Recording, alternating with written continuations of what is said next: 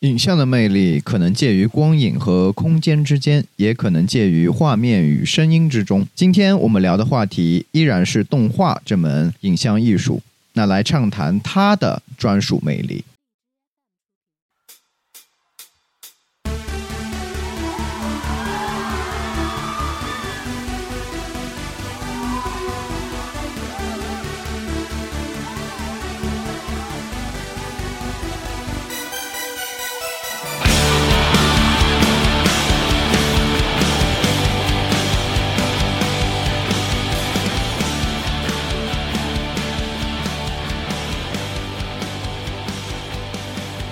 欢迎来到今天的异能东京。之前啊，像呃，如果听过我们节目的朋友，一定知道，就是像我来主持的话，一般会聊一聊动画这个领域相关的一些话题。那今天呢，也是偶然机会啊，请到了两位做独立动画，那来聊一聊在日本做独立动画，那又是怎样的一个情况呢？啊，喂，大家好，我叫魏曼，现在武藏野美术大学上博士一年级。大家好。呃，大家好，我是悠然。然后之前在国内是中国独立动画电影论坛的艺术总监，然后现在在日本求学。那呃，为什么都想到来日本学习呢？的话就是那小学的时候就很喜欢日本动画片。喜欢什么美少女战士啊、名侦探柯南那种，然后小学呃小学的时候就喜欢，就想啊以后我要做动画，然后就嗯学了美术，然后就考到那个那个国内的动画专业里面，然后工作呢就是工作了一段时间，觉得还是嗯还是想继续到日本去看看，然后才来的日本，就主要的是这个契机。我其实呃因为其实从小也是看了很多日本的动画，但是嗯就是怎么说，纵观。就是世界的动画范围之内吧，其实，呃，日本动画有一个很神奇的特点，就是它在商业的动画里边，它会有很多导演自己的想要表达的东西，呃，就。它可能不完全是为商业服务，就是自己导演可能自己有自己的私心私货藏在里边，就很有意思。然后呃，像欧美的动画可能更偏向于这个商业的创作和表达和呃一个具体的故事性呃，但是日本这边就是在商业里面，它有一些导演自己的东西。然后同时呢，它在设计和其他领域，就是动画美术相关领域，它的专业性又非常的强。呃，然后同时呢，他也有很多这种独立动画艺术家在这边，所以就很想到日本这边来学动画。我不知道，就是因为虽然我和那个惠曼是一个 ZMI 的，但是我不知道，就是我们老师是同一个，但是有时候可能授课内容不一样。呃呃，反正啊，就是我们教授的话会一直会给我们放一个一些八十年代或者九十年代或者他自己的一些独立的。一些片子很少，就是会放一些商业动画，嗯，可能这和本身他做那个呃独立动画有关吧。然后其实一开始我来日本的话，也是因为接触。小时候接触日本的商业动画之类的，但是来到日本之后呢，会发现，当然我来之前其实也看了很多，呃，像北京独立动画节这样一些机构给大众吧，然后宣传的一些艺术家也好，或者说动画人也好。但是到了日本之后呢，会发现就是这个环境会更自由一点，包括就是呃怎么说吧，职业或者说非职业的人，他们就是在做的一些东西的话，就是你如果去发现的话，他会有很多很多的呃这样。这样的人去在从事这样的工作，就像日本的绘本吧，他们就是每个绘本作家的那个画风都不一样，就可以说是比较艺术、比较实验比较多。然后其实之前本科的时候，在学校老师就是传媒大学的老师，可能提到那个东京艺术大学或者武藏野美术大学，他们就会说，啊，那边的动画是比较实验的。就在世界上，日本这边的怎么说呢？就是日本这边的大学里面教的动画都会。给人的感觉会比较实验一些，但是黑板就黑板，我们的老师黑板不是说过吗？他说那个其实现在看惯的东西，以前都是实验过来的嘛，就所以就是其实，在商业里面，有的时候也会也会有一些比较实验的一些镜头。嗯，对，而且其实日本的呃很多的广告动画做的也非常的艺术性，其实。呃，就无论它是在这个镜头的表现，还是画面的呈现方面，包括很有设计感啊，然后转场啊，一些就是这些地方都不是说很就是传统叙事的那种，也不是像传统动画一样的设计风格，它其实是很多艺术家的自我表达，就这种感觉。呃，不知道你们最近有没有看那个上映之前在上映的电影嘛，就是《海兽之子》。没来得及，没来得及。看太忙。啊，你们一定要去看，就是它最后的 climax，就是高潮部分，就是特别的那个，就感觉就是我们专业做出来，就是我们 Jamie 做出来，对对对，特别那个。如果有机会啊，不管去电影院还是就是在线上，可以去看一下它那个后面的那个转场，包括它的一些就是它元素的一些运动方式，还有它的一些出现方式吧，和电影就是动画电影很不一样，非常不一样，非常非常推荐，去看一下，一定要去看一下。嗯，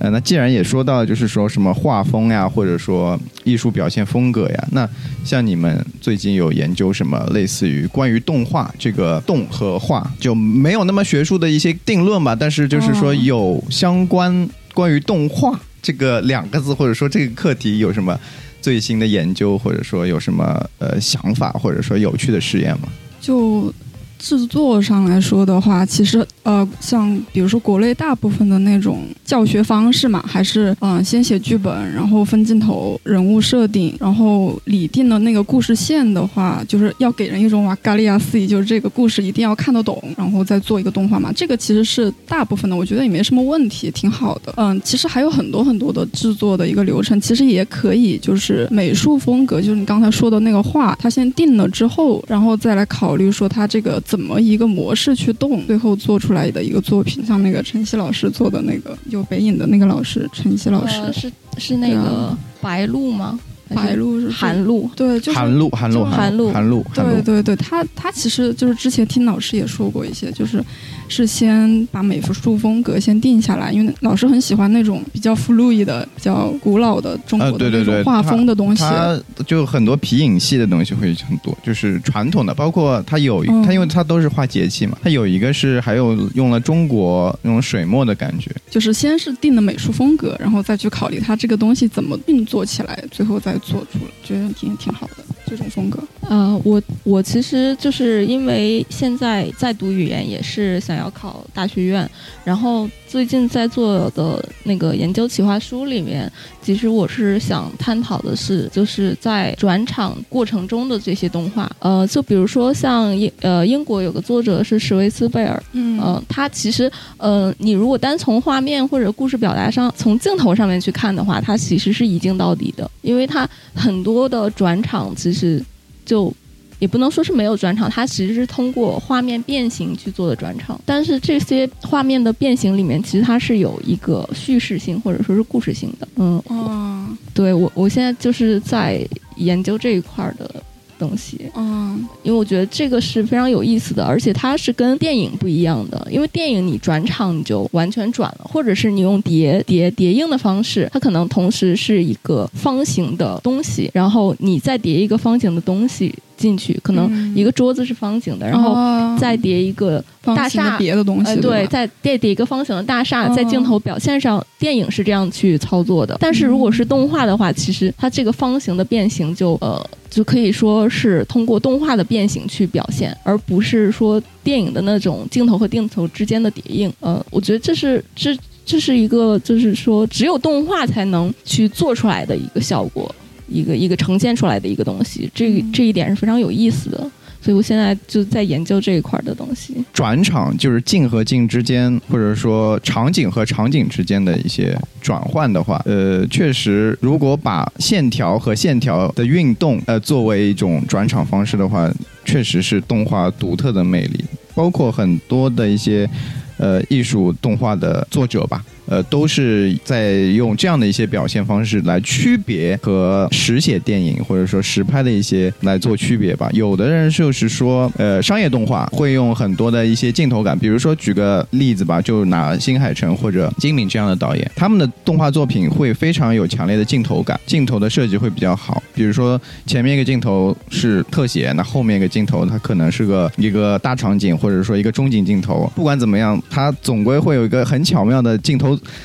镜头编排，然后去表达人物的一些内心啊，或者说他一个情节，包括再加上他的配乐，其实这些东西是通过前面一些电影导演、一些实拍的一些导演，什么塔科夫斯基啊、什么库布里克啊这些拍过的东西之后学习到之后，然后形成了他他们自己的风格。但是像镜头和镜头之间的一些运动的话，哎，这个这个的话，其实我不知道，就是第一个这么尝试的人是谁，但是确实有很多短片作者吧，大多数用这些方式来区别啊，这可能是我想做的动画，或者说它是和镜头用镜头来表现动画不一样的一个一个作品，或者说它是更动画的动画。嗯对对对，它这个其实它的就动画动画的特性会非常的强，但是我觉得就是就是这种转场方式可能也不一定说是嗯，就是特意而为之，可能它也是服务于整个这个动画叙事的。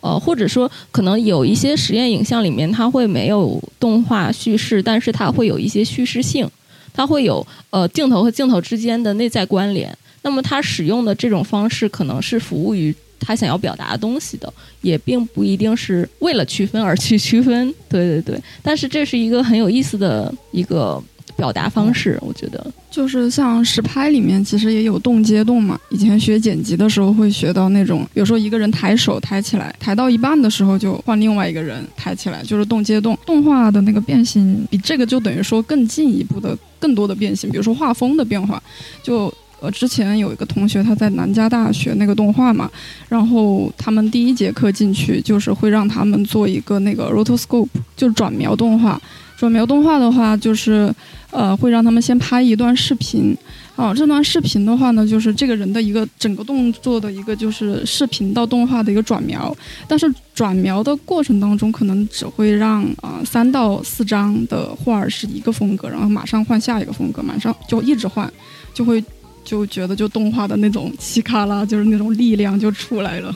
就最开始是这样入门的，他们。对对对，嗯这个这种表现方式也非常有意思。这个嗯，是不是就是因为啊？好像之前之前迪士尼做二维动画的话，都是用转描技术嘛，就包括白雪公主啊什么。这个是不是和他们就是呃，就是进了迪士尼之后，然后又反哺到他们学院有关啊？他们那种教学方法？我觉得还蛮有用的，因为嗯你想，如果让一个人去画一个原画，他可能有点最开始的时候他就觉得我我我怎么去画，可能就先从一个嗯实体物的转描，但是转描也不够呀，转描跟实拍没什么区别。然后啊、这个过程当中可能让他们换一下画风，就感觉到就是其实动画是有很多可能性的，就会很自由。我觉得这个课很有意思，我听同学说的。之前的嗯对，其实转描其实就主要还是呃，就怎么说，让让动画者就是做动画的时候去学习现实中的那个东西是怎么动的。人也好，然后东西也好，比如说小球跳跃啊之类的这种东西，但是实际上，嗯、就变形，呃，就是说去变换画风，或者是加再加夸张，呃，再再去做一些其他的东西在里面。其实那个东西加的那些东西，就是体现的是动画性了。转描它不单纯是转描，呃，我懂，我懂你的意思，嗯。因为因为就是转描的话，如果你单纯的去描那个人的话，其实呃，因为你是摄像机拍的嘛，对。那你呃，不管你是就是什么什么样的摄像机，但是你这个镜头，这个就是说它的一个，它是一个广角镜头还是一个什么呃鱼眼镜头，它这个自带的，如果你单纯的去描的话，你会把这个镜头感描出来，就是、嗯。就是它是一个摄影。其实它是一个摄影的一个东西，就是你把这个东西描出来之后呢，啊，一别人一看就可能看出来你这是就是什么镜头拍出来的一个什么素材。是的，是啊，的。对对对，但是如果你变画风或者说变透视，其实关键是个透视。如果你把这个透视变得更二维，或者说就更平面、更抽象，那它可能。呃，就比起单纯的转描，或者说就是它动画性会更强。是的，就有点像那种把时间给打破了，就是比如说我们眼睛看得到的是二十四张，对吧？然后中间你就抽几张，然后把中间的那个过程不要直接这样移过来，你可以做一个曲线运动，这样过来的话，它就动画性，就刚才说的那个变形什么的，慢慢慢慢就出来了。嗯。嗯，其实我觉得，就转描这个东西，它主要还是，呃去看现实中的东西是怎么动的嘛。但是实际上，你学了这个现实当中的东西是怎么动的之后，肯定不能仅仅停留在这上面。如果就停只停留在这上面，它其实跟电影也没什么区别，它跟摄像什么的，就是实拍电影这种东西也没有什么区别。所以肯定是要再创作这种感觉。最近我在做一些叫研究吧，所谓的就是我我会去发现一些动画的特质，总结出来，比如说呃隐喻。就是一个东西隐喻一个东西，有这个可能跟记号学有点关系，能指所指就跟实拍不一样的地方啊，对对。然后还有比如说，呃，变形，就刚刚说的那个，还有就透视，透视的话就是。嗯，就怎么说呢？就之前看的一个片子嘛，他那个是一个人站在一个方形的东西上面，但是他这样绕过去，就人从下面走过去，可能那个方形又变成一个杆子，就是就他那个透视是很自由的，透视、变形还有隐喻，包括符号。那符号跟那个隐喻可能又有一些关系，这个我可能之后还要去 找一些就是作品再来证明它有这么一些特性，然后可能对我。之后的研究又有一些，嗯，对你你刚才说的那个变形和隐喻，其实我想到就是去年我们在国内做的中国独立动画电影论坛，它其实主题就是变形的隐喻。哦，对，啊，对对对，我记得，我记得，记得，对，就是呃，因为其实独立动画电影论坛它每一届主题不一样的，但是它其实都体现了动画性。啊，对，所以去年其实呃，因为我们请策展人是朱元彤和晨晨，然后他们提出来的就是这个变形的隐喻这个主题，其实，哦，就把动画这方面的特性就是挑出来，然后去放大去进行讨论。我觉得这个确实挺有意思的。嗯，就包括刚刚说的那个转场，它可能里面也有一些透视啊，或者是那个变形，对对对，都可能在那里。对的对的，而且感觉一个片子里面可能它有好几个特性。是的，是的。像我的话，其实。也一直在思考这样的一个问题，因为去了解相关书籍的时候，就一些教程的时候，会了解到这样迪士尼这样的公司，呃，他们以前有一些作画的原则，里面最经典的一个、最重要的一条，好像就是夸张，他会要求就是人物会啊夸张，就是画的会呃。表演风格吧，比如说它是一个喜剧，因为迪士尼大多数传统二维动画还是喜剧嘛。然后它比如说它的一个呃笑的一个幅度会很大，比如说嘴张开的幅度也会很大。呃，其实看《汤姆 and Jerry》里面基本上都是这种，就是比如说人的四肢它可能幅度就，比如说如果是二十的话，它可能会画到四十，哎这样子。嗯，就跟那个之前我们就学，比如说学动画的制作的那个原画的时候，说到了什么曲线运动啊，还有那个什么弹性，弹性可能也有点夸张嘛，就是那个一个球，呃，对对对对对对对，然后它也变形，然后也夸张了，对对对对对对对，喜欢，哎，他们像就是。他们这些就是动画原则的话，一开始就是我如果从外行，就是因为我也是就是呃就是算是外行，然后开始自己去做动画嘛。我说我为什么要遵守你这样的一些规则呢？嗯，然后就就是尝试想去就是做一些不一样的东西或者什么。当然这本来对，但是就是你越做到后面，又发现就是如果就是单纯的靠转描或者说去观察物理世界的话，确实就是镜头和画面，画面和镜头又有什么区别呢？动画的。特性没有对对对，就是动画对，就是动画特性就没有出来。你特意的用动画去画了这么苦的一个工作量，然后最后那还不如实拍，就有人会这么问嘛？是是。对，所以就是哎，越做后面越会发现，就是它这个原则可能就是为了强调呃动画，我觉得很重要。这个你你想现在的那些 A P P，就你拍一个视频，它都可以给你弄成那个就彩铅的效果啊之类的。没错。那种如果嗯没有动画特性的话，其实就不行。对对对，呃，当然了，就是因为因为呃，动画的话，在他们这个美国的电影协会里面算它算一个类型，就是动动画片算一个电影的类型。嗯，如果按动。就是电影角度来说的话，呃，但是动画电影的话，一般又都是喜剧，然后就是我觉得就是说，就是这种夸张啊，就是这种变形，会不会和它喜剧效果又有挂钩？对，我觉得可能应该是从戏剧舞台的那些来的。以前卓别林的那些表演也是很夸张的嘛。对对对，然后还有可能就是，我觉得就是怎么说，一个是动画性，它肯定是表现动画性，然后再有一个，确实有可能是借鉴了就真人表演，就是它可能两方面都有。而且因为很多，比如说像刚才说的那个《汤姆和 Jerry》这个动画，它其实是只有背景音乐，但几乎没有对白。嗯，应该是几乎没有对白，可能有一些那个呃，那只那只猫的主人对他说的一些话。这这样子，对，它几乎没有对白。其实，在早期的，就是嗯，电影也好，对，尤其是电影，就是默片时代，它其实就是靠演员的肢体夸张去表达情绪，去传达故事。所以可能这方面也有，但是呃，就是现实世界真人实拍的这个再夸张，它可能也没有办法达到动画那种夸张。所以它也可能就是同时也具备动画性，就我觉我是觉得这两点可能都会有。都会在这个里边，但是好莱坞的就是动画电影的话，就是还是没有突破，就是我觉得就是没有突破喜剧这个范畴嘛，就是它这个夸张还是锁在了这个喜剧的夸张这个啊，对，它可能就是服务于喜剧啊，对对对对对，它没有去探，就是说去也不是也不一不一定是没有，但是它可能大部分片子就是是为了服务。喜剧就为了服务剧情去做的夸张和变形，他可能呃很少有去就是说为了探究这个夸张到底能多夸张或者变形到底有多变形，然后去做一个片子，可能那种就会更实验一点，或者是大家都看不懂才表达什么了。反正我最近就在思考这个问题嘛，因为之前想规避这个夸张这个原则，但是现在发回头来看，呃，虽然就是行业里面呃对于这个原则可能它是服务于喜剧的，但是。是呃，现在越做越发现它又是有必要的。是这样，其实我最近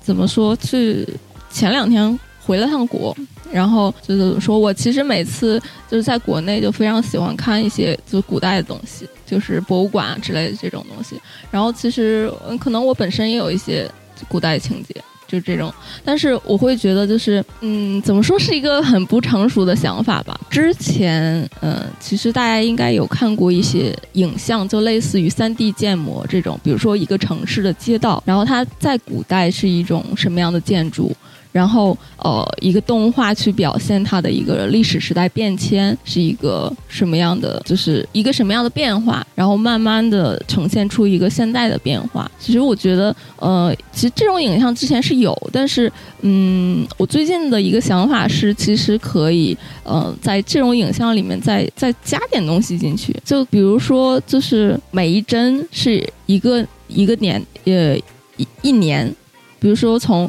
呃一九零零年到一九一零年这样子去做，然后同样的呃一个场景，嗯，同比如说一栋楼或者怎么样的，同样一个场景，然后里面其实可以不仅有。呃，建筑物也可以有人，然后不仅是建筑物的风格，可能十年间看不出来什么变化，但是如果这个呃时间维度做的是更长一点，然后呃每一帧是一年的这样，或者是每每一帧是呃一个季节。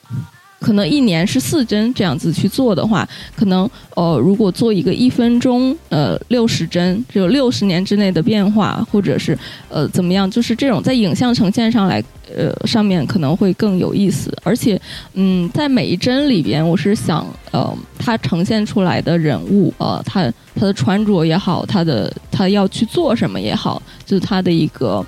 怎么说这种呈现出来东西可能。三个人，然后但是这三个人背后还有一个故事。怎么说？只是一个想法，但是但是要去做，其实很很复杂，因为你要去思考这六十年，比如说就一分钟之内，但是是六十年，呃，是呃是六十秒，不不不止六十年，是是六是六十秒，呃六十秒，然后一秒可能是一年这样子，然后但是在这一。这一年中，或者说在这六十年中，这三个人是一个什么样的关系？在每一个时间节点里面，他们做了哪些事情？然后这些事情其实暗示着他们的关系。我我觉得这个做出来可能一分钟时间你看的话，嗯，怎么说？因为这个我觉得做出来也很难。但是如果是做出来的话，可能一个镜头下去，一分钟下去，你可能第一次看不到什么东西。呃，对对对，会很快。对对，会很快。但是实际上里边是有设计的。是是有故事性的，所以其实这我很想做的一个事情，嗯。嗯，但是我觉得这个真真的很难，这个这个需要耗费大量的精力去查历史，我查资料，然后去嗯。想这个人物关系，去想这个故事，然后这六十年之内还有一些历史的背景在里头。其实尤其是像比如说我们把背景放在民国的话，它可能每一年都会有一些大事情，然后每每一年的这些大事情又对每个人物会有影响，然后每个人物之间又会有影响，这是一个很有意思的事情，对。对你别说民国，你就放在建国就行了。啊，对对对对对，你放在建国就够。是的是的是的我觉得都不说这么长的话，就你自己，比如说你现在二十多岁，你从你小的时候到现在，比如说这这么些年，然后你把自己的一个照片拿出来作为一个什么素材，然后画下来，估计都能很长。啊，对，这个确实是，是，呃，这种其实也是就是什么那种自我记录式的呃一些做法，呃，很多就是动画人也好，艺术家也好，用动画用用动画这个媒介作为艺术媒介的艺术家也好，就是他们经常会拿自己的照片，或者说自己的以前的画，或者说自己以前呃和就是家里人发生那些事儿，然后把它记录下来，做成动画，它有可能不一定非是日记，就是每一天都是怎么样，但是就是以他们自己个人的记忆为这个题材的作品，其实还是挺多的。如果去微妙上也好，还有呃，反正各种平台是吧？呃，我看学生也好，艺术家也好，老师也好啊、都有，就是这样的一个题材吧，我觉得还挺好的。嗯，对对对，嗯觉得就是像那种所谓的用爱发电，就自己喜欢的东西，自己比比较感兴趣的一些意识啊，或者是你的记忆里面一些很有爱的，或者哪怕是很悲伤的一些东西，就是才有创作的动力，不然画起来也比较累。呃，是是这样的，自传的话，就感觉会是自己以前记忆里面的一些东西，想要把它记下来去呃，做。对对，还有一个嗯就是比较有意思的一个特征吧，就是因为动画也好，电影也好，它是是关于时间的艺术嘛。当嗯就是一段事情、一个事件，它连续的发生，或者说它有一个历史过程的话，用这样一个时间变量去来表现的话，好像哎也只有呃影像或者说动画也好、电影也好来表现会可能会更恰当一点，因为就是如果是绘画的话，呃，它可能就是单幅的画，或者说它是一个主题系列的话，绘画它是一个瞬间，对。它它要求的是一个瞬间的对对表达，嗯但是像影像这种东西，它是一个时间性的表达，就挺有意思的。我最近看了一个，就是我觉得这方面他做到了的一个绘本，就那个 Arrival，就是那个 Arrival，呃，讲的是那个移民移民的一个就是绘本。那个作者的话，他因为他的爸爸是中国人，然后妈妈是澳大利亚人。然后他自己本来就不知道自己到底是一个属于什么地方的那种感觉，最后他移民去澳大利亚，然后画了一个零六年吧，花了五年的时间，到零六年出版，画了一个叫做 Arrival 抵达吧，中文的那个翻译过来，就看上去很有动画性，因为它每它一页下来的话，可能有九张或者十几张，每一个都像那种序列一样，没有文字，但是感觉就有一个时间的流动。就这个绘本，我觉得还蛮动画的，动画性是有的，像分镜又像。又有点像那种漫画，但是没有文字。但你看完了之后，你的那个就是你最后它这个结结果是怎么样，你自己去想一想。每个人可能想的又不太一样。对，最近在一个地方展那个，推荐大家去看一下。呃，其实那个叫什么？意大利未来派有一个画派的话，它其实也是讲它很多东西，就是一幅画里面会有很多一个重影，这些重影可能是呃一个人在行走，那它可能表现比较抽象。哎，其实就是绘画也也有去探讨这样的一个历史阶段吧，我觉得。嗯，好，那么既然就是聊到画派啊，还有就是自己喜欢的一些呃艺术家也好吧，就大家来聊一聊相关的一些，比如说呃想给听众们推荐的一些独立动画的一些作者吧，最好就是能说一下就是不知名的，不知名的，不知名的是 这个怎么说呢？就是 怎么说呢？就是不商业，你你不能说就是宫你你来给推荐一个啊宫崎骏是吧？就是这种。对对对对对，嗯一嗯当当然了，一般来说就是行业里面你很知名的，比如说我我随便就是呃纪录片导演，然后大家可能国内不是很知道，因为纪录片哎，在国内基本上就不怎么放，是吧？所以就是说，呃，我说出来你可能也不知道，但是就是如果你关心这个行业的话，哎，你。哦，我知道那个导演，那个那是谁？当然了，我们可能都知道，但是听众有可能不知道，所以说借这个机会来推荐一下，就是说国内也好，国外也好，国内外的一些独立动画的一些作者。我我个人比较喜欢游历嘛，就那个哈纳西的哈纳西，那个故事中的故事，迷雾中的小刺猬，那个我觉得他真的是大师大师。他的作品其实可能那个哈就是那故事中的故事看起来感觉就看不懂他在讲什么故事，但是每一个镜头每一个画面都是他记忆里面可能就是因为他是俄罗斯的苏联的那个时候的一个背景，然后从他就是小时候到他画这个动画。这个时间段里面，他就是想象中的未来的世界和他理想的社会和他现实，还有他小时候的一些回忆，他都把它做成那种断片一样的放进去，然后最后出来的一个片子。我觉得这个就是不管是画风还是他的一个怎么去把现实中的东西影射成那个动画里面的那个画面，这这一块我觉得都值得大家去看一下。呃，你觉得他的作品有政治表达吗？有的，我也觉得就是啊，反正就是可能和共产主义有关的一些国家吧，比如说捷克的一些导演，或者说前苏的一些导演，无论是做动画还是做就是做影像的感觉，好像他们都是用影像来呃做一些政治的表达。有的，有的，包括他有一段他用的音乐是那种像竖琴一样特别悠扬的那种声音，然后就是他想要表达他理想当中的那种。社会的那种感觉，他就吃着晚餐，然后看着风景的那种感觉，我觉得他有，其实有传达到。嗯，其实就是怎么说嘛，就是东欧吧，就是通过这些导演，呃，动画也好，就实写也好，呃。特别是动画吧，我觉得有有时候就是因为那个时候怎么说吧，就是禁令比较多，很多导演都拍不了东西，那可能哎，动画却是一个是一个出路。是他隐喻的表达方式，隐喻的很深，又一看看不出来，可能有一点。对对对，所以就是哎，就是有兴趣的话可以去看一下哎这些作家的作品。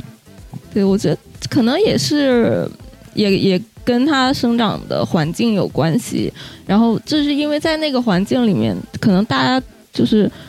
就是就被渗透了，就是他的一些政治表呃，就是一些表达什么的，可能被渗透了政治性，所以他的表达可能会带有这些东西，就是一些一些成长环境也也会有关。然后其实嗯，我我喜欢的一个作者是瑞士的，就刚才提到了，就是那个施维兹贝尔。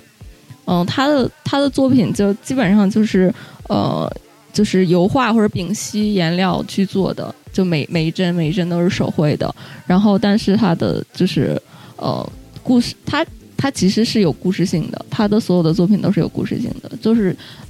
都是叙事性的。但是他的镜头表达上面会非常有意思，就像我刚才说的，他的转场也好，他的表现也好。就非常有意思，所以这个也非常推荐大家可以去搜一下，去看一下。就最近在那个池袋看那陈曦老师来日本的一个。演讲就讲了自己的作品，我觉得很有意思。就中国的那些东西真的很值得挖掘。他喜就老是喜欢那些中国的古代的那些画风啊，还有他喜欢的那些皮影戏的东西，做到动画里面，我觉得真的不管不光是中国人看觉得好好看，然后像日本人、外国人都会觉得很有意思。呃，关键就是他用就是用我没有没有没有他就是把他的作品全看，但是我个人比较喜欢的是。呃，名字我我我记不得是什么形式的？是皮影戏，是皮影戏讲的，应该是四个人搓麻将的那个哦，是那个名字我也忘了。对，它都和季节有关，节气 对节气有关，节气有关系。对，呃，反正那个，哎，它是皮影戏。的形式，但是它又用到了现代的一些，我觉得它是数码，应该是数码做的。是是，呃，陈曦老师所有的作品都是 Flash 做的，Flash 做的，对 AI Flash 啊，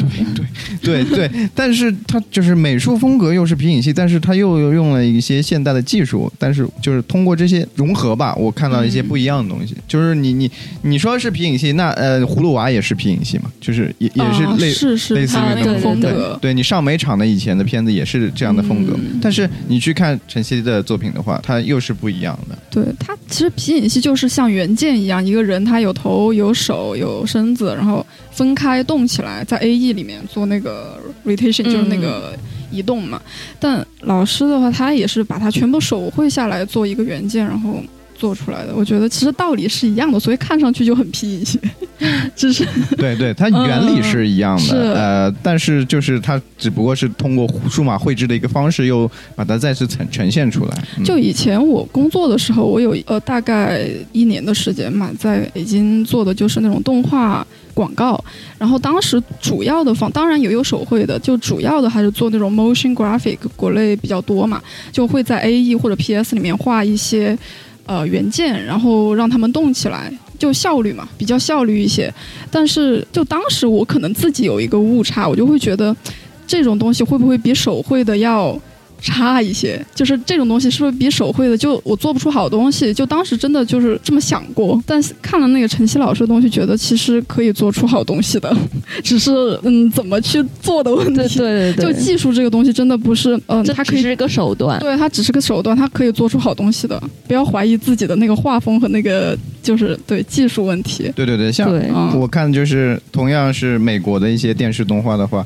像那个 Ricky and Morty。反正就那个动画，其实和日日团传统的一些呃美国动画其实差不多嘛，和那个辛普森一家或者什么。但是你去看它有一些集数就特别厉害，就是它有讲平行时空的一个概念，它讲就是其他宇宙里面他们呃外公和孙子的一些故事，然后但是时空和时空之间又因为它是一个有点科幻的东西，时空和时空之间又有相连，然后所以它所有的一些时空，然后发生了一些什么裂变啊什么的，然后它就通过一些镜头的一些叠加，比如说同样是一个十六比九的一个画面，它嗯。突、突然出现两个时空，然后两个时空又出现四个时空，四个时空又出现十六个时空这样。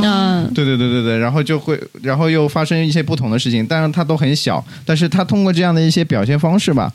哎，你又会觉得它很高级。它你你你你单眼看上去它，它和 普通美国动画，呃，有什么区别的吗？是是吧？但是嗯你你你看到这一集出现的时候，你就会想到，哎呦，这个导演厉害，就是下了功夫。对对对对对对，之前看了一个电影，它叫《Summer 的一百天》，好像是这样。它就是里面有一段是分了两个屏，就一个是现实，一个是理想。然后他那个有印象吗？啊我知道，我就是觉得那段真的和和夏目的五百天是吧？哦，狗们，名字说错了。对对对对对对，嗯是嗯是是是。不过这个嗯像《梦之安魂曲》也有，不知嗯，道看过没有？就是它也会分屏左右屏啊、对然后两个时间有一点对，就错开。就刚才提到了陈曦老师的嗯。作品，然后其实呃，因为陈曦老师作品就出了节气系列嘛，因为我觉得刚才聊到只是他的就是动画的表现形式，他可能嗯。通过就是像皮影戏就是这种人物的动态的表现或者怎么样，但是他其实呃，因为我感觉他的每一部作品都会去有自己的想法和自己探讨，就嗯，然后之前有一个就是呃，那个作品内容是讲陆游的一首诗的那部，然后它其实是用一个就像中国的一个长卷的一个表现方式，因为在呃中国呃古代那种画卷的表现，也不是说表现方式，它的观看方式就不一样，就是那种画卷，呃，它是。先打开一部分，看完了之后，从比如说从左到右看的话，它会慢慢把左边卷起来，然后再把右边铺开，然后就是这样子的一个看的方式。所以，所以他把那个陈老师就把这种方式放到了视频里面去去做。就你先看到的是左边发生的事情，然后慢慢往右移，这样子，它是一个就长卷的这种表现方式。那么另外那个就是。就一打一只苍蝇的那个，就是在饭店里的那个作品呢，它其实是用一个就是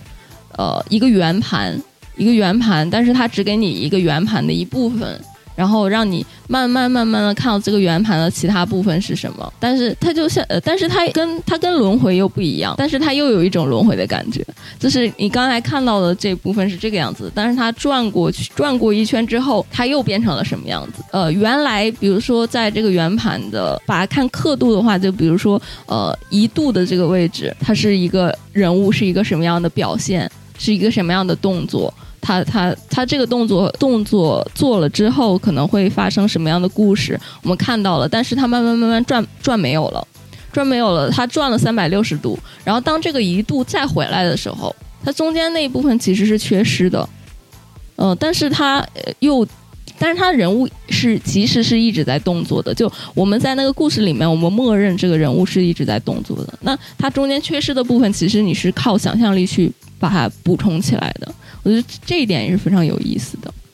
嗯，就之前听老师的一个讲座，他就说到了自己最看重的是美术画风和他这个刚才说的那个呃长卷的形式和一个圆盘的形式，就一个是美术画风，一个是形式，我就觉得很有意思。美术画风的话，就是他最近感兴趣的一些，比如说什么啊皮影戏的风格呀，或者是看了一个什么中国八九十年八十年代七十年代的一个什么小人书上的一个人物的美术的造型，然后他就就觉得这个风格挺好的，就可以延续这种风格来做一个动画。然后这个形式的话，就像刚才那个圆盘，它最开始其实也没有想到它要就这样一个一直转。他最开始想到的他是叫做一个就吃饭的一个饭桌，饭桌。然后对，就像我们中国菜，它一直会转，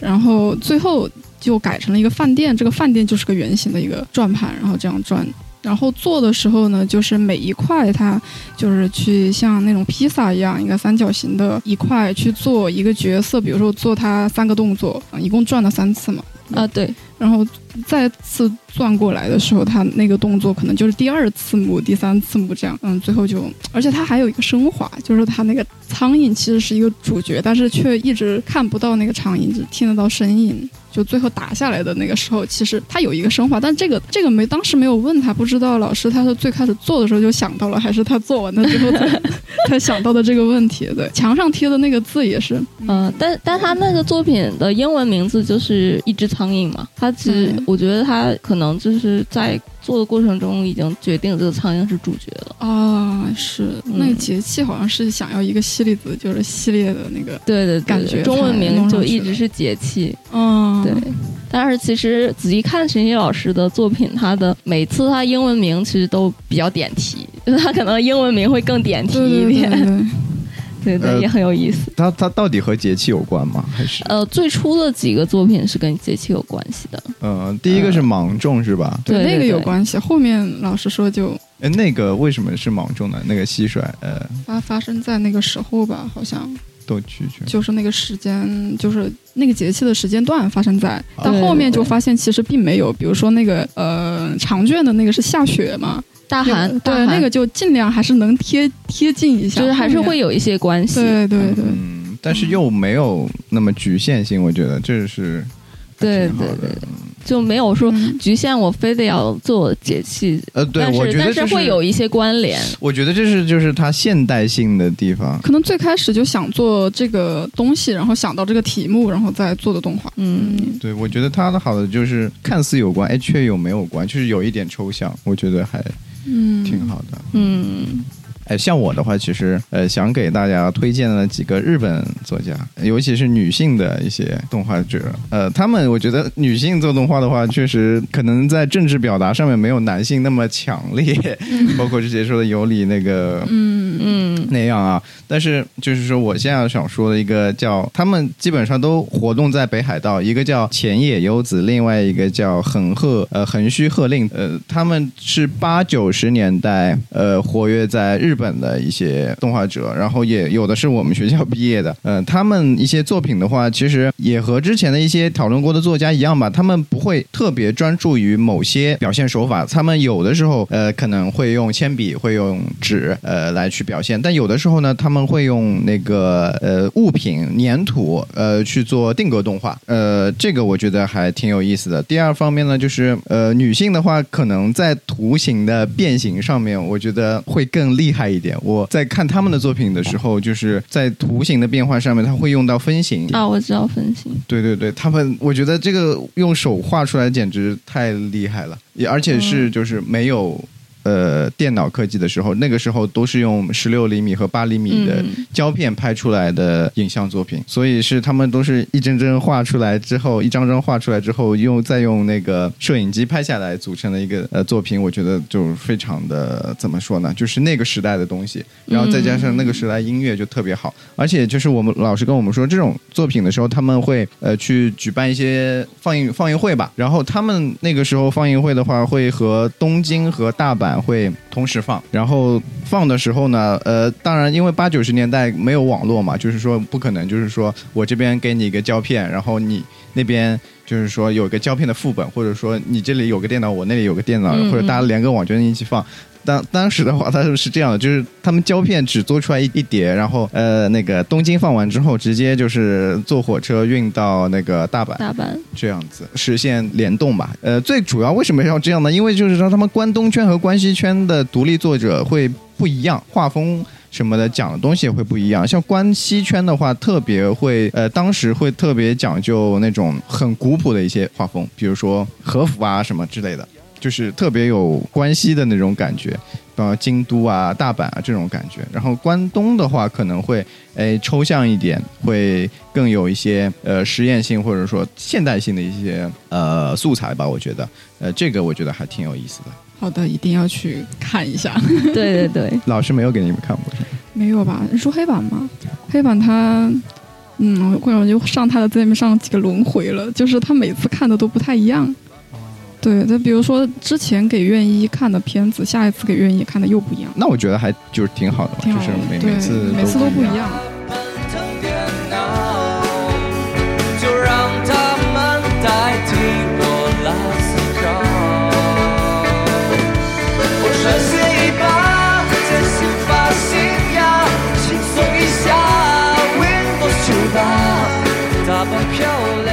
十八岁数天堂。呃，那就是最近的话，像因为萧然是做呃独立动画放映的嘛，或者说他是做策展的，相当于。那最近就是国内呃做动画或者说做独立动画是怎么样的一个环境呢？嗯，是这样，就是其实我接触了很多独立动画作者，那么呃，有一大部分其实是学生，因为学生在学校做动画的时候，他是其实是更自由的，他没有什么就是经济压力，或者是说，或者是来自社会的这种压力，他其实是一个很自我的表达，嗯。但是，嗯，还有很多动画人，他也有在，就是在毕了业之后，在一直坚持着做动画。嗯，就像呃沈杰，他之前呃他是上海的一个动画作者，然后他之前也是呃在广告公司，他有自己的工作，但是他其实都是呃就是在工作之余呃一直在做动画，嗯、然后还有一些就是成为了动画，就是一些美术学院的老师，嗯，他们成为老师之后，但是也是还是在坚持不懈的在在做自我表达，在在做动画。对，这在这里我还是很想嗯给大家推荐一个国内的动画作者，叫李文瑜，大家可以搜一下他的作品，非常的有意思。我觉得他作品其实嗯怎么说呢，就是。会有一些很幽默的东西在里面，但他又跟刚才聊到的，就是美国那种夸张的幽默不一样。我觉得他就很很中国式的幽默，非常非常的有意思，可以大家可以去搜一下他的作品。对，然后还有一些可能就是会以呃艺术家的身份去做动画了，呃，就是嗯、像磊磊，可能就是做动画的人会就是在这个动画圈子里面会比较出名，他呃早期做了很多的这种动画，但是他现在可能更侧重的是一些就是美术馆的一些展览。呃，当然他也还是在做自己的作品，嗯、但是我觉得他就是更艺术性一点，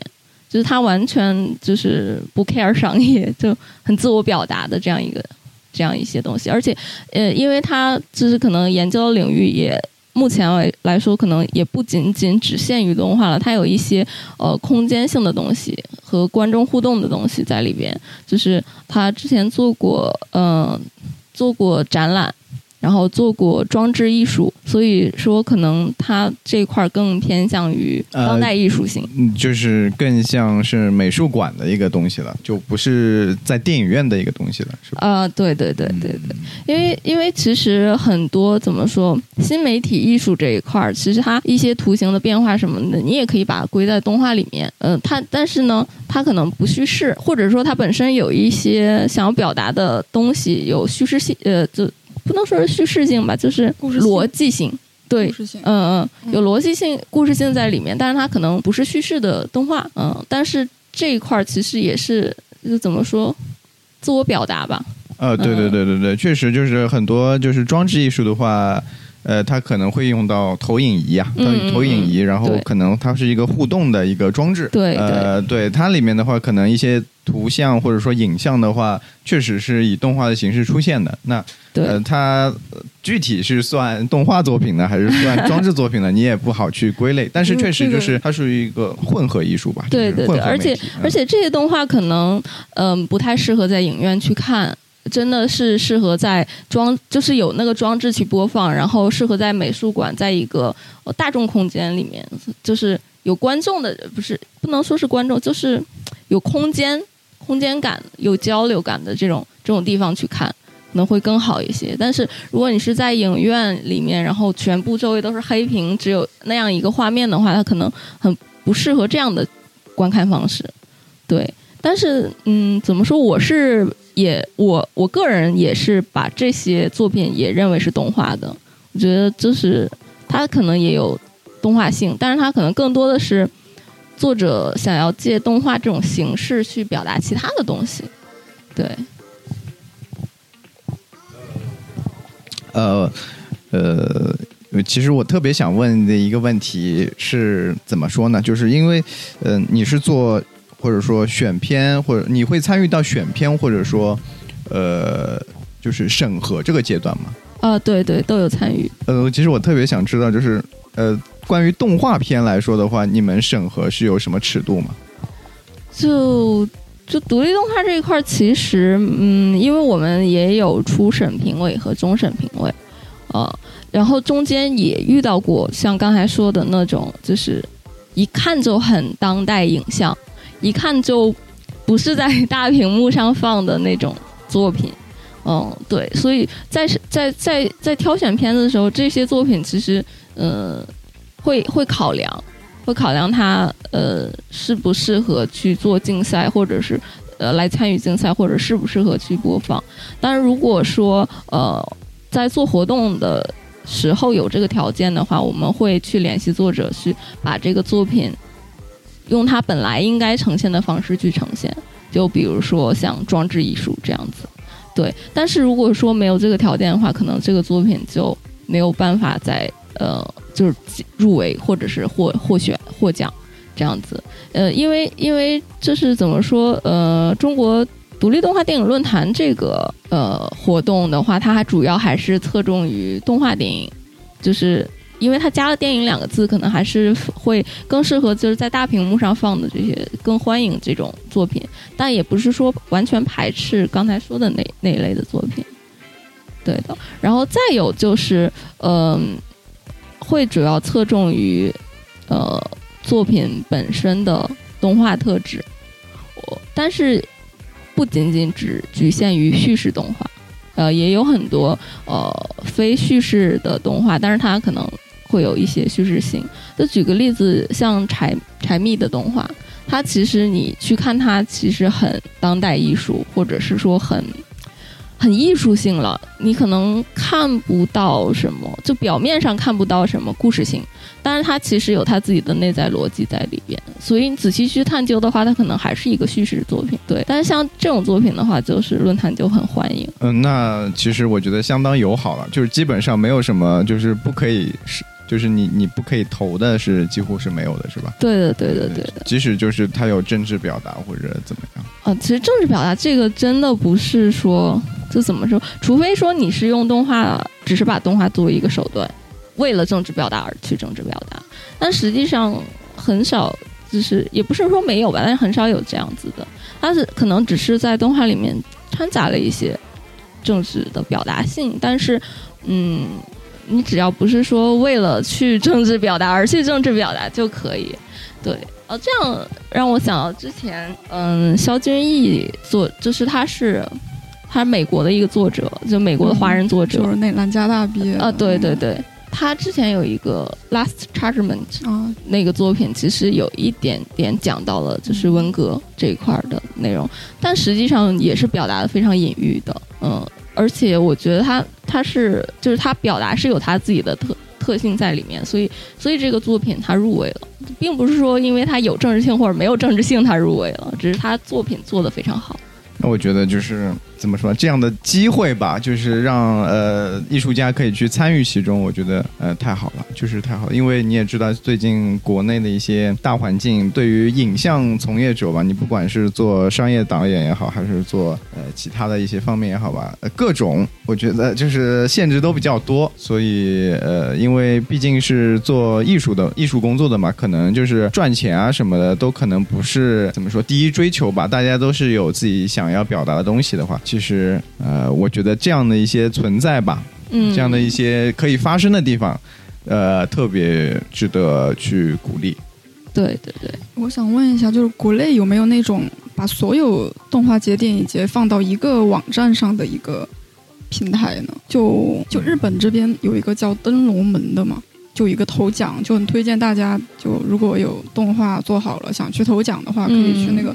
灯笼门的那个上面，然后欧美的话有一个叫 Feel Free Way，就那个上面一键对投递，但是可能大一些、大一点的动画节，可能那个上面不能直接投递。对，我觉得这个可能就是说，可能还跟那个版权有有一些关系，就是嗯嗯、因为我觉得国内在这方面做的还是就是版权保护这一块做的还是不太好，哦就是有的时候你甚至是自己作品上传了百度云，你就不知道可能别的人通过什么途径就搞到了你的作品，就有点危险。嗯、所以说可能呃，国内这一块只是一个像各大，比如说像一些各大动画节的一些消呃消息的汇总，但是它不太可能有一个就是专门去存放作品或者是投递作品的这样一个地方在，因为我觉得真的国呃，就其实我也是今年一月份才来的日本嘛，之前一直在国内工作的话，其实真的是有这种感觉，就是国内对于版权的保护这一块，虽然说它是越来越重视了，呃，做的也越来越好了，但是它还是会有很多问题在里头。嗯嗯，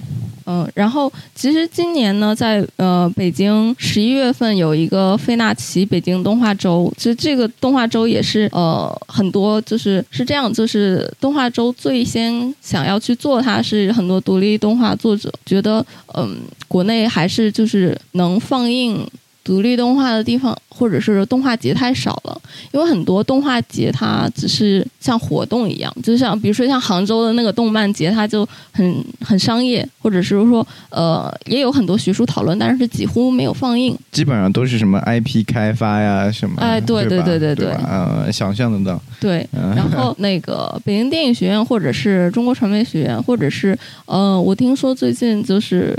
呃。国美那边也会搞一个动画节，然后我觉得像学校这种动画节，它其实呃挺好的，就是会有一些放映，然后会让学生们去看。但是可能学校去做这样的活动，还是会稍微有一些局限性，就是有学校他自己的想法在里边。呃，所以说就是因为国内很少有这样的放映机会，所以北京这个费纳奇北京动画周是一群就是动画作者自发的去做的这样一个活动。呃，然后是在十十一月份的时候会在嗯、北京有一个动画的放映。呃，那个时候会有，因为它这个活动其实也有呃征集作品和就是竞赛环节。那么那个时候就是入围的作品会有放映，同时呢就是呃策展人也会邀请国外的很多好的作品来到呃把他们邀到国内去放映。然后就如果那个时候回国的伙伴或者是还在国内的小伙伴们，欢迎大家去看。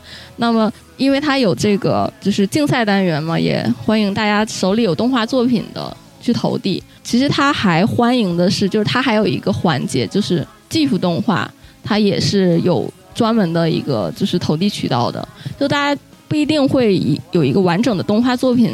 出来，但是可能平时做的一些小的技术啊什么的都可以投，这个没有问题。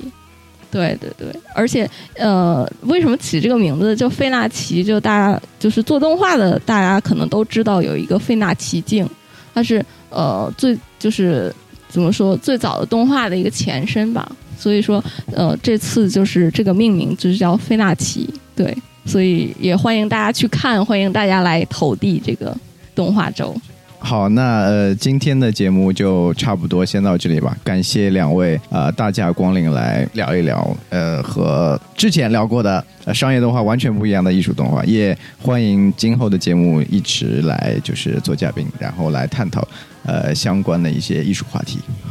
好，谢谢大家，谢谢大家，好，呃，那今天就先到这里，拜拜。拜拜拜拜。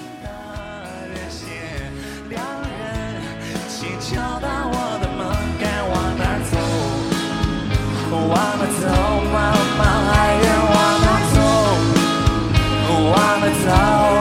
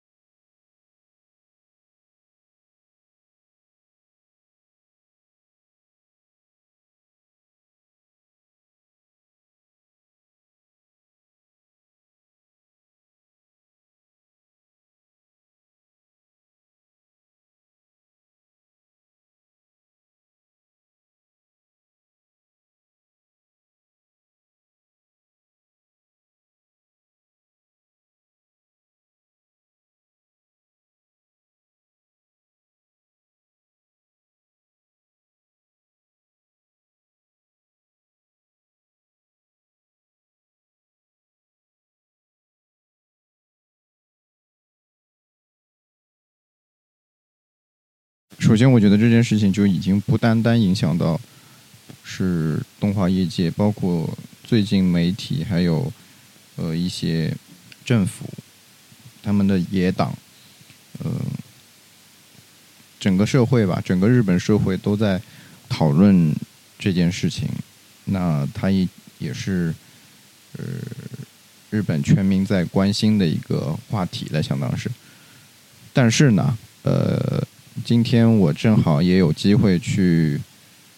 秋叶原等地啊，就是呃，可以说是动漫的一些聚集地吧。呃，那里的话，其实还是呃，因为日本正好临大选的日子是比较近了，就是他们一些党派宣传，还有教会宣传会在电车站会比较多，但我似乎是呃没有看到相关去声援呃京都动画的这样的一些举动吧，算是嗯。但是我不能说，就是他因为没有呃关店啊，或者说没有什么呃捐款啊，必须要有这种行为，他就是完全是不关心京都动画。呃，我也完全不是这个意思，但是呃，确确实实我无论是在店内也好，还是呃在贩卖京都动画的一些商品的呃一些店里也好，确实也是没有看到相关的声援活动，因为我是带着学生去的嘛，所以就呃自然而然的会跟学生们说到这件事情，他们也就是十一二岁的小朋友，但是呢，他们知道这件事情之后也是比较呃震惊，所以说我就跟他们说，就是如果有这样的活动的话，请务必去参与一下。但是呃，很遗憾就是没有呃没有看到这样的活动，但是我并不是说想苛责说就是啊你必须因为动京都动画出了这样的事情，他必须去。必须去呃，去去去做一些什么，但是这也就是怎么说这个行业目前它的一个现状吧。其实京都动画来说的话，它是一个比较纯粹的一个动画制作公司，它是一个比较纯粹的动画制作公司，它的相当一部分作品的话。呃，也是没有什么漫画，很少有漫画改编而成，基本上都是轻小说改编为主。呃，相当于就是说动，呃，人设，嗯、作画，呃，背景设定等一系列美术相关的工作，全是由京动画这一家公司独办独揽，呃，独自决定的。呃，几乎就是说，它是一个纯粹依靠动画而做动画，也是一个纯粹依靠动画而盈利的一家动画公司。呃，其实，呃，京动画的话也算是一家老牌的动画公司，像东映当然比它成立更早。呃，首都圈的一些其他的动画公司，其实呃盈利健康的也是非常多的，但是呢，呃，大部分一些公司呢，他们的母公司可能是游戏公司，或者甚至就是呃东映集团这样庞大的财团去支撑。呃，所以有一些大楼啊，就是他们公司的自制作的单位的楼啊，可能会呃建的都会比较好，而京都动画呢，其实呃着火的这一家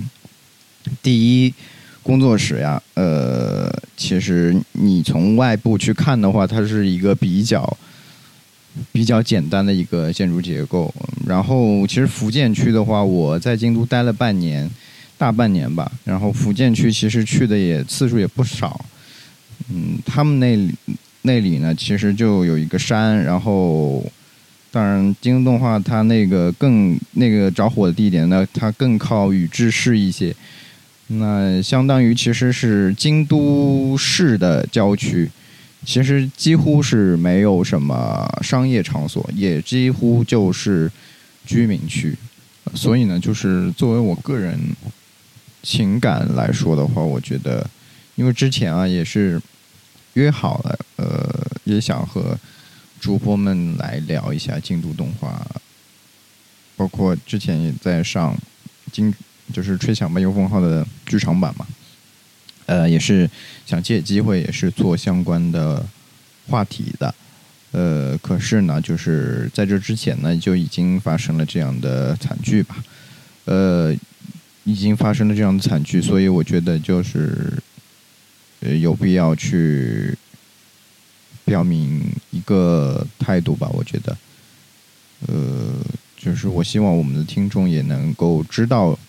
这样的事件，即使是不关心呃日本动画的，或者说哪怕你是至少是关心日本社会，或者说呃想要来日本留学的话，我觉得就也也应该要知道发生了这样的事情，因为既因为其实这样的事情。发生之后呢，它可能会比上一次所谓的宫崎勤事件来的影响，对业界的影响会更加的严重。那那一次事件呢，其实，呃，可以说是就是因为社会的矛头都指向御宅族，而导而而就是追及到了一些